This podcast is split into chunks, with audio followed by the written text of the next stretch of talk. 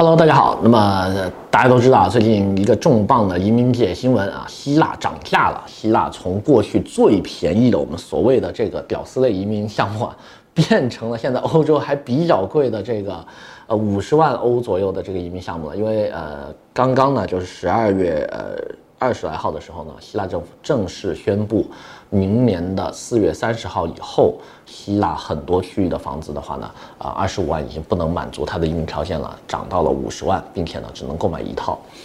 那么这个项目的话呢，为什么会涨价？它涨价还有哪些细则？实施的区域都是哪一些？什么叫只能买一套住宅？今天的节目呢，都会一一给大家解答。那么希望呢，大家可以在今天节目开始之前呢，依然呢是点赞、关注、转发，并且关注我们另外两个节目《李有说》和《李有移民讲堂》。那么开始今天的节目。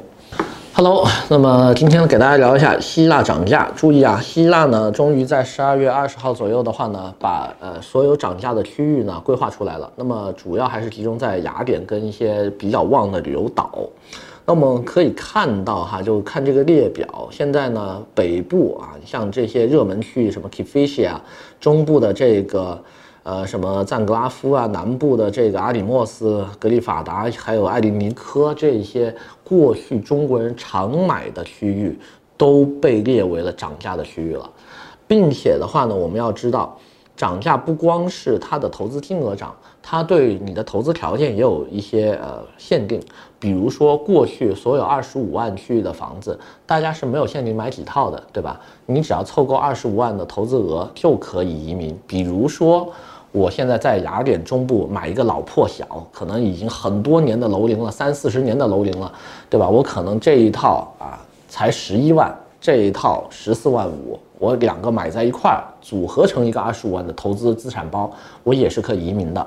但是呢，在新政发布之后，五十万的区域里头，你只能买一套房，也就是说，在这几个区域，你必须同时一套房就满足了五十万的这个呃要求了。那很显然就是，对吧？这几个区域，第一，房价确实本身就很贵啊。那我们都知道，像 Kifisia 这一些，还有赞格拉夫啊、阿里莫斯啊，这本身在本地就是一些富人区，对吧？本身房价比较高，但是呢，它限定了五十万之后的话呢，你只能买本地最好、最贵的那些房源了，因为所有的这个普通的公寓或者老公寓。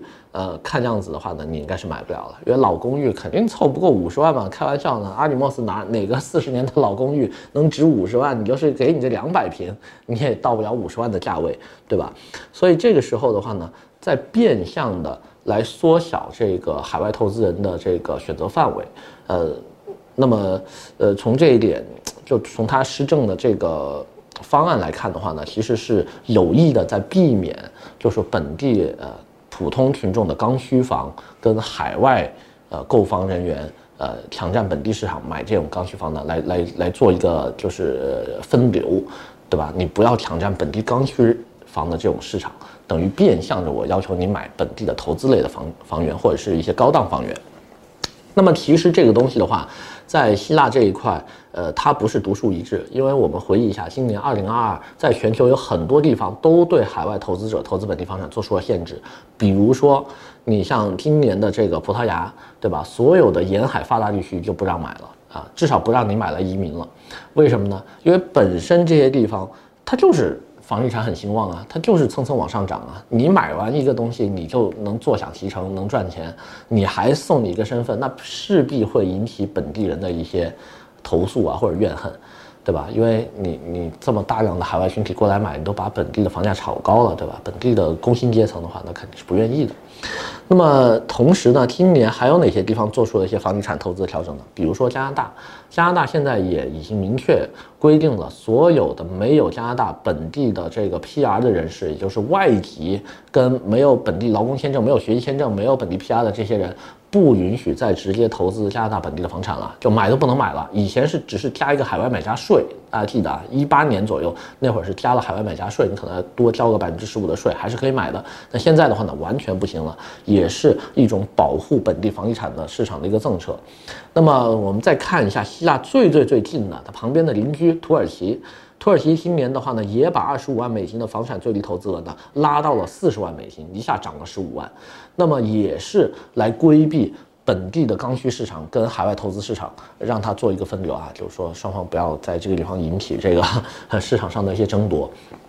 那么我们可以发现一个规律，就是说在二零二二这一年当中。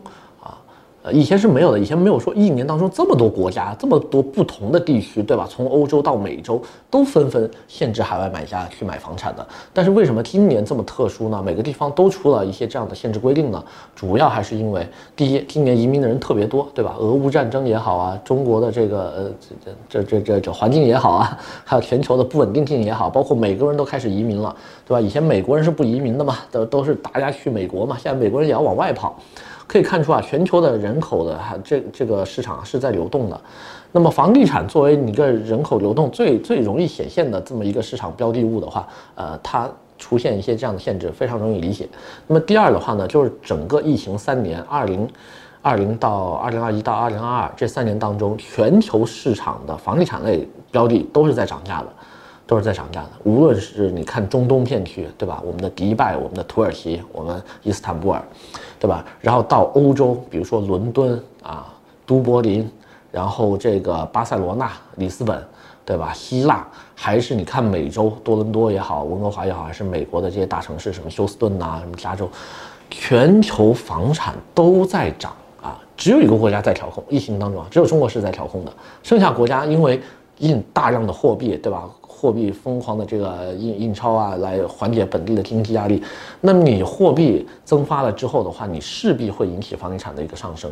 那么这样的话呢，也会引起一些投资市场，特别是一些投机人群的这么呃一个投机行为，对吧？我们可以看到吧，在整个过去三年当中，巴菲特也好啊，黑石集团呐，都纷纷的。把这个基金啊，划了很大一部分去投到这个海油房地产里面去了，所以的话呢，各个国家开始出现一些限制令的话呢，也是为了保护本地市场健康发展、稳定发展啊、有序发展，而不是胯下冲上天这么发展的一个调控手段。所以的话呢，大家如果还想继续的投资海外房产，或者是找到好的投资标的物的话呢，应该马上行动起来了。因为没有一个地区的房子是可以一溜涨，永远涨不停的，对吧？所有的房地产市场一定有它自己的周期。为什么这几年国内的这个周期变慢了啊？大家开始出海了啊，中间呢这些背后的逻辑跟规律啊，希望大家可以自己多关注、多研究啊、多总结。那么今天呢，先给大家介绍这么多，我们下回再见。